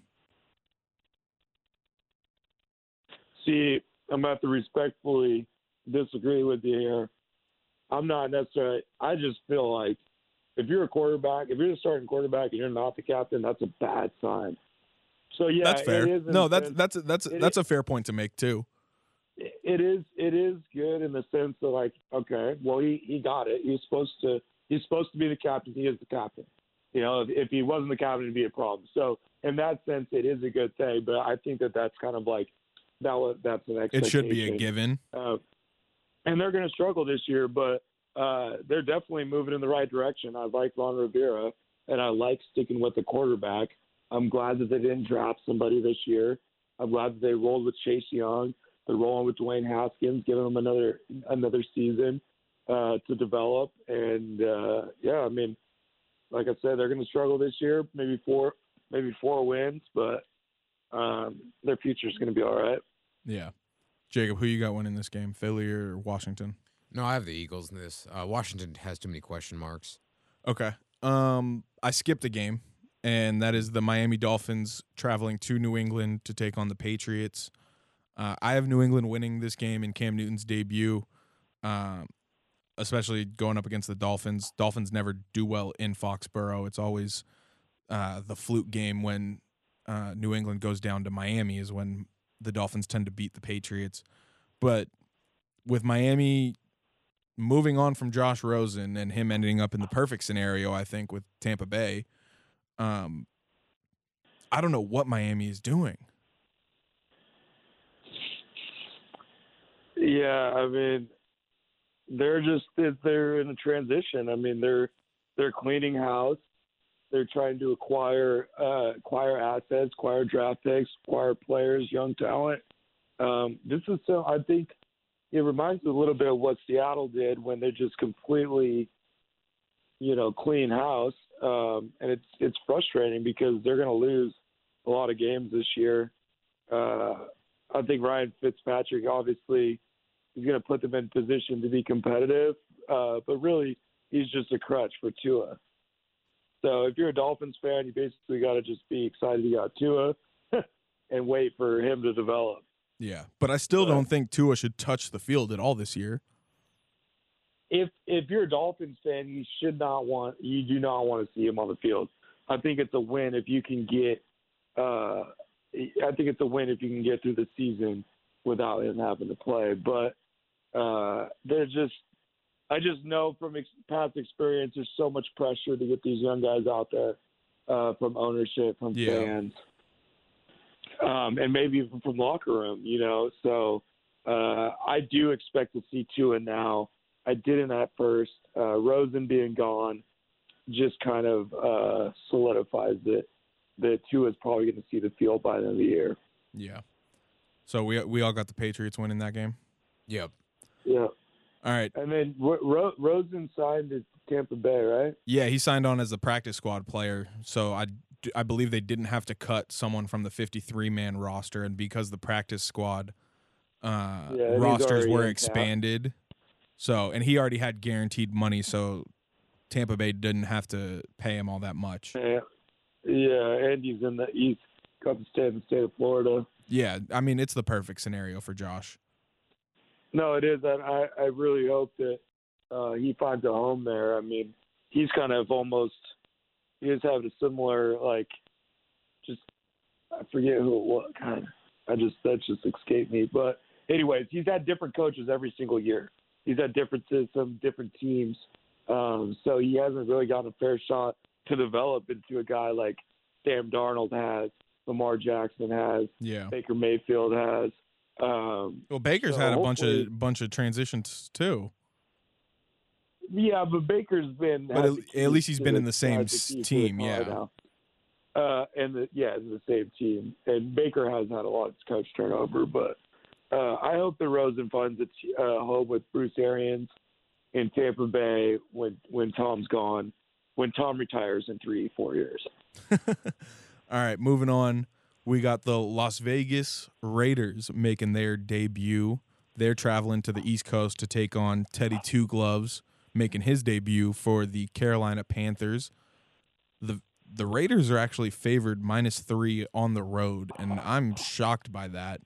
I have Carolina winning this game. It's it's never easy for uh, a West Coast team to travel to the East Coast and play a, a 10 o'clock game, but I just have no faith in Derek Carr as a quarterback, and I have a lot more faith in Teddy Bridgewater and the weapons he has around him in Carolina than I do with the Raiders. So Carolina, I think, is winning this game pretty easily. I got, I got, I'm going with Vegas. I like Jon Gruden to get this team ready to go, uh, much better than a rookie head coach. Um, so I think that purely Jon Gruden, I think the talent is kind of even for the Raiders and the Panthers. Uh, Derek Carr, I have a little more faith in him than you do. Obviously, I like some. You know, I like I like Josh Jacobs. I like the addition of Henry Ruggs. Um, so I like Las Vegas to come in prepared for their first game as the Las Vegas Raiders, um, but Jon Gruden as the coach going against the rookie Matt Rhule. Well, I got to break the tie. I got to go with Teddy and the Panthers on this one. Yeah, no, listen, the the first year head coach definitely is a factor with Matt Rhule making his debut for the Carolina Panthers and the the preparation factor I think Tyler is is spot on with that. I think that there is going to be some some jitters with uh Carolina, but I think ultimately it's it's going to even out and I think being at home, well, without fans still, I think it being at home will help Carolina just with the familiar familiarity of their surroundings. So, I mean, it's it's going to be an interesting game for sure, but uh, I got Carolina winning. Moving on, we got the Indianapolis Colts going down to Jacksonville to take on the Jaguars. Indianapolis is favored on the road minus eight. I got the Colts coming in and winning this game. Philip Rivers, first year without the Chargers. I mean, the Colts, I think, have a chance to win the uh, AFC South this year, and a very good chance at it at that. So I, I got Indy winning this game pretty easily, especially with all the the moves Jacksonville has made recently. Yeah, but they had a lot of drama in the offseason too. Yeah, it's it's been a mess for them. So I got the Colts winning. Jacob, who do you got? I'm going with the Colts as well. Tyler? Yeah, I got the Colts. Definitely, they're going to be looking to. They're definitely going to be looking to win the division.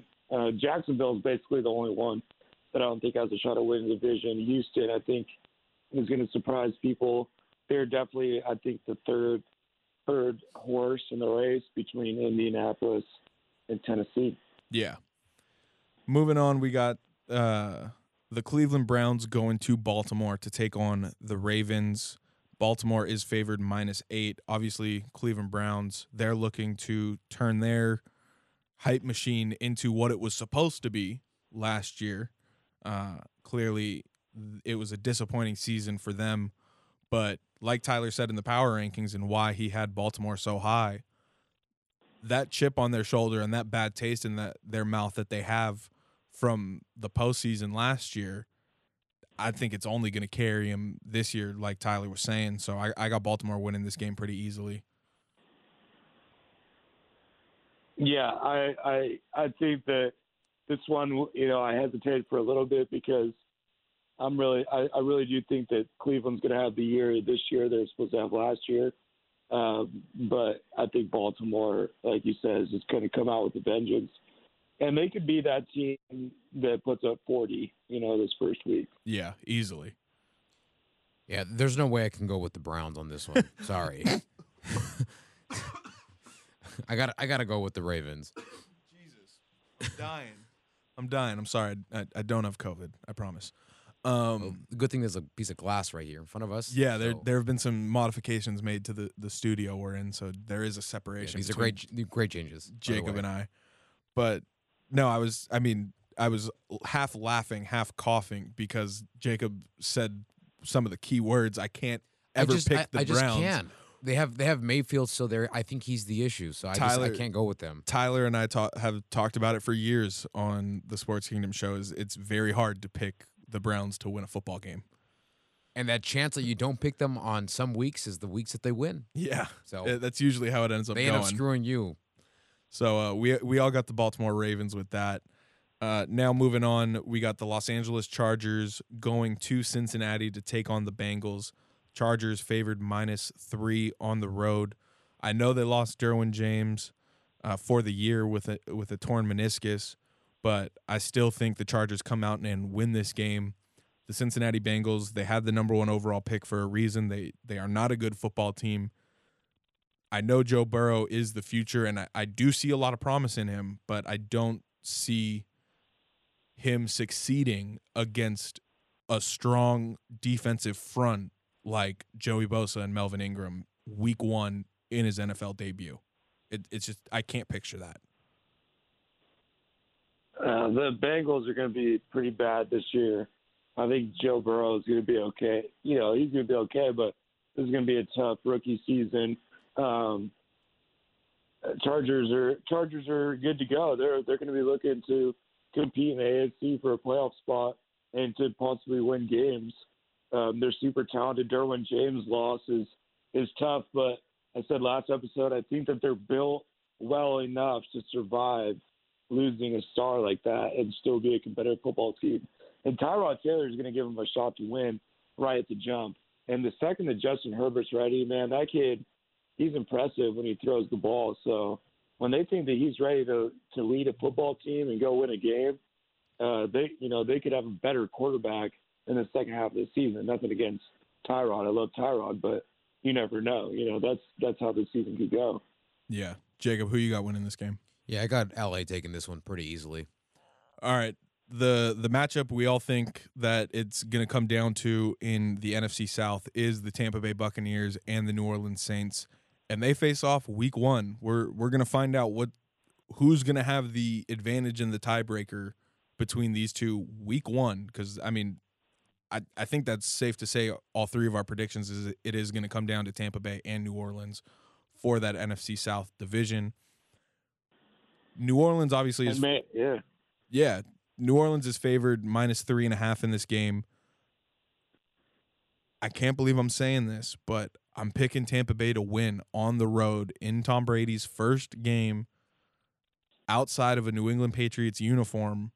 I know Mike Evans is dealing with a soft tissue injury and he's probably going to be a game time decision, but I don't know. Something tells me Tom's going to work work his magic and, and get this victory week one over Drew Brees and Sean Payton and the New Orleans Saints.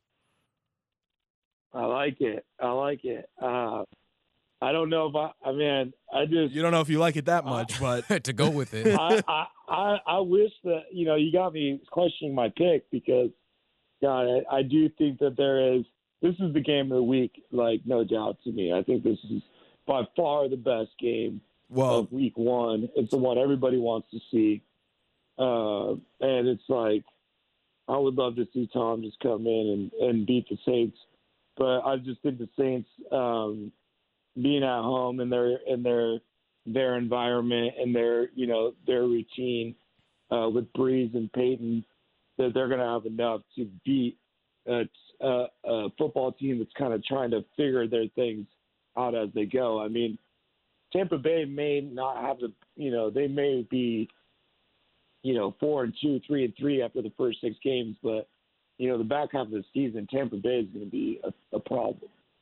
Yeah, Jacob, who you got winning this game? I think for the Bucks, this is a, a big game for them, and I think that they would like to come out and win this, but I don't think that it's going to get done in uh, New Orleans. You got New Orleans. I winning? got I got the Saints. Okay. Uh, next we got uh, the last afternoon game. It's the Arizona Cardinals going up to Santa Clara to Levi Stadium to take on the San Francisco 49ers. San Francisco's favored by a touchdown, minus seven.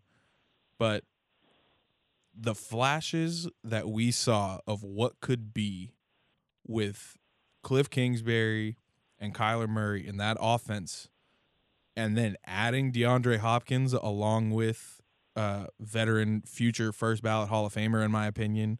I know football is very tough to be a first ballot Hall of Famer, but I think Larry Fitzgerald is a first ballot Hall of Famer. Yeah, that's about as sure thing to get. Yeah. Uh, I got Arizona coming in and upsetting the reigning NFC champion San Francisco 49ers. I'm all in on this Cardinals team. I think that Kyler Murray is going to be special. I know it's tough for me to to root for him and be all in on him uh, because they're in the Rams division, but I think Arizona's a really fun team. Man, you're saying all the things I want to say, but I'm not saying because I think that San Francisco is going to win this game. But uh, I am super excited to watch Arizona play. Like I said, I think all four NFC West teams are going to be battling for a playoff spot. And I too, I mean, this offense is going to be fun to watch. You're going to, you know, you're going to see Kyler take a step forward this year. Um, I saw what's the kid that works with Matthew Berry a lot, the fancy kid, the younger guy. Um, God uh, I can't I can't think of his name. man, uh, I'm sorry, but either way, I saw him talking about how you know Kyler really hadn't had the the leash taken off yet. You know, he's still learning things. It still was kind of like you know a basic package. wasn't for you know the second that he gets to go to where the offense is his, open it up, go go fast. You know, you got a full playbook. They're going to be dangerous, especially with all these wide receivers. And and, and you know, Kenyan Drake looks like he could be a good physical back to to complement. Yeah, if he could be a if he And can be a three down back, that'd be solid. And Kyler could be Russell Wilson. You know, that's like that's what That'd be ideal. is. So Jacob, who you got with this game? I think this game's going to be close. It's going to be good, but I'd love to see the Cardinals win this one, but I got to go with the Niners. All righty. Well, Tyler said that he thinks that Tampa Bay New Orleans is the game of the week. This is a dark horse game, though, for me. This is I mean, No. not only is it my team playing, but it's Sunday night football, it's Rams Cowboys, and it's the opening night for SoFi Stadium in Inglewood. The first time an NFL game will be played in the new stadium in Inglewood. I mean, obviously, I'm going with the Rams to win this game. I think locking up Jalen Ramsey for five years on that extension, making him the highest paid defensive back in NFL history, it only helps the Rams because it. Listen, Deion Sanders Sanders said, "Look good, feel good, feel good, play good, play good, pay good." That's what Jalen Ramsey has done, and now that he's been paid good, I think he's even going to play even better. So, Rams, they're going up against a really high-powered offense with Dallas. They have Amari Cooper. They have Ezekiel Elliott. Obviously, Dak Prescott, their quarterback, he's looking to get paid. I know he signed the franchise tag and he's getting, I think, like 30 million, I think this year, something like that. But he's looking for that long term security. So he's going to have to play balls to the walls. But I, I got the Rams winning this game. Obviously, it's a homer pick. Call it whatever you want. I'm, I'm going to pick the Rams to win every week, no matter what the record is. But I think this is the game of the week. It's it's going to be fun. Both offenses have a, the chance to score a lot of points, and both defenses are really solid and can make the big play, like the big flashy pick six or fumble recovery for a touchdown type play. So I'm excited for this game. I got the Rams winning, obviously. Tyler, who you got? Well, you're excited, so I and I understand. You guys need. It's the eve of football, Tyler. We've waited for so long. February But, uh, seems like years ago. We didn't even think we were going to have football. That's very season. true. I, I just, I, I think, unfortunately, I think the Rams are in danger of taking a step back this year. No, don't don't Dallas- say that, Tyler. I think Dallas wins this game and kind of takes the. Man, they're just not the.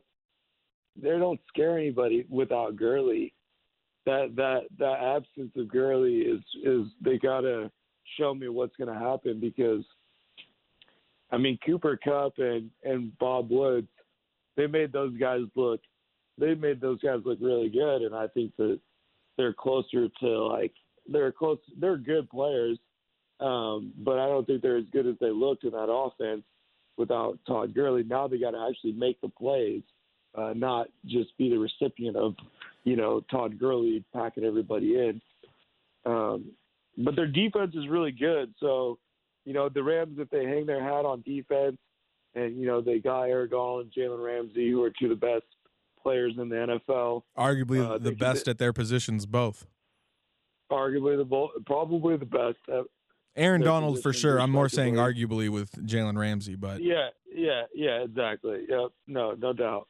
Um, but I think this Dallas team is just too too stacked, too deep, too talented. There's not there's there's just too much uh, too much talent on their defense. I you know I don't know how the the Rams are as weird as it may sound. I think are going to struggle to score. They don't have. I mean, they have Sean McVay, who I think was. I think Sean McVay was the genius and kind of the engine behind the Rams, not Goff. Uh, so, you know, McVay, I'm really if McVay pulls something out of his ass this year, I'll be really impressed. But sorry, bud.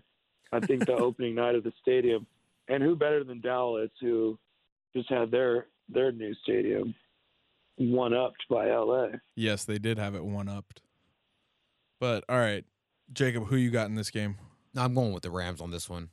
Just for the homer bias, or Uh, that too, but I think I think they do have something to prove too after losing Gurley, so I think they're going to come out here and, and win this game. all right. For Monday Night Football, first week of the the NFL season, we got two games. First game is the Pittsburgh Steelers going to the New York Giants. Pittsburgh's favored on the road minus five and a half. Big Ben making his return after season ending injury with his elbow last year. He's got a lot to prove because a lot of people are saying he's too old, he's too fat, he can't move like he used to, can't throw like he used to. Um, the Giants, obviously, new head coach, Daniel Jacobs is coming into his own. Saquon Barkley, one of the best young running backs in this league. I still got Pittsburgh winning this game pretty easily. Jacob, what about you? Oh yeah, same. I'm, I, I like the Giants. They're young, but I don't think they have enough pieces to beat the Steelers. Tyler. Yeah, see, I think this game's gonna be close because it's a home game for the Giants, and I think Daniel Jones, being a second-year player with uh, Saquon, who to me is the best running back in the league, but I like Pittsburgh to win the game. They're just, even though I'm really concerned about Ben, I, I'm Ben. Ben definitely concerns me with his elbow, having injured it in a non-contact injury last year. Um, we just got to see how he's going to hold up, but as far as week one goes, he's going to be good. Uh, it'll be interesting to see how it, his his arm progresses or digresses throughout the season. Yeah. All right. but I The got Pittsburgh. yeah the the primetime matchup for Monday Night Football is the Tennessee Titans going to Denver, the Mile High City, to take on the Denver Broncos. Tennessee is favored minus one and a half. Uh, Tennessee obviously coming off a great run to end the regular season and then make the postseason and the run they made to almost make the Super Bowl. I got Tennessee winning this game. Obviously, Ryan Tannehill and Derrick Henry coming off of those performances in that in that run I just mentioned. It's it's going to be really tough for Denver, I think, to defend Derrick Henry with losing Von Miller potentially for the season. Uh, with that news coming out uh, a couple of days ago, I think yesterday even, uh, Von Miller might be out for the the entire season. So I don't think Denver has a And good Brad and and Bradley Chubb's hurt. yeah, and, and Bradley Chubb is hurt, so I don't think that Denver has a good chance to win this game at all. Nice. Well, I got Denver winning. I like I like Denver and Mile High.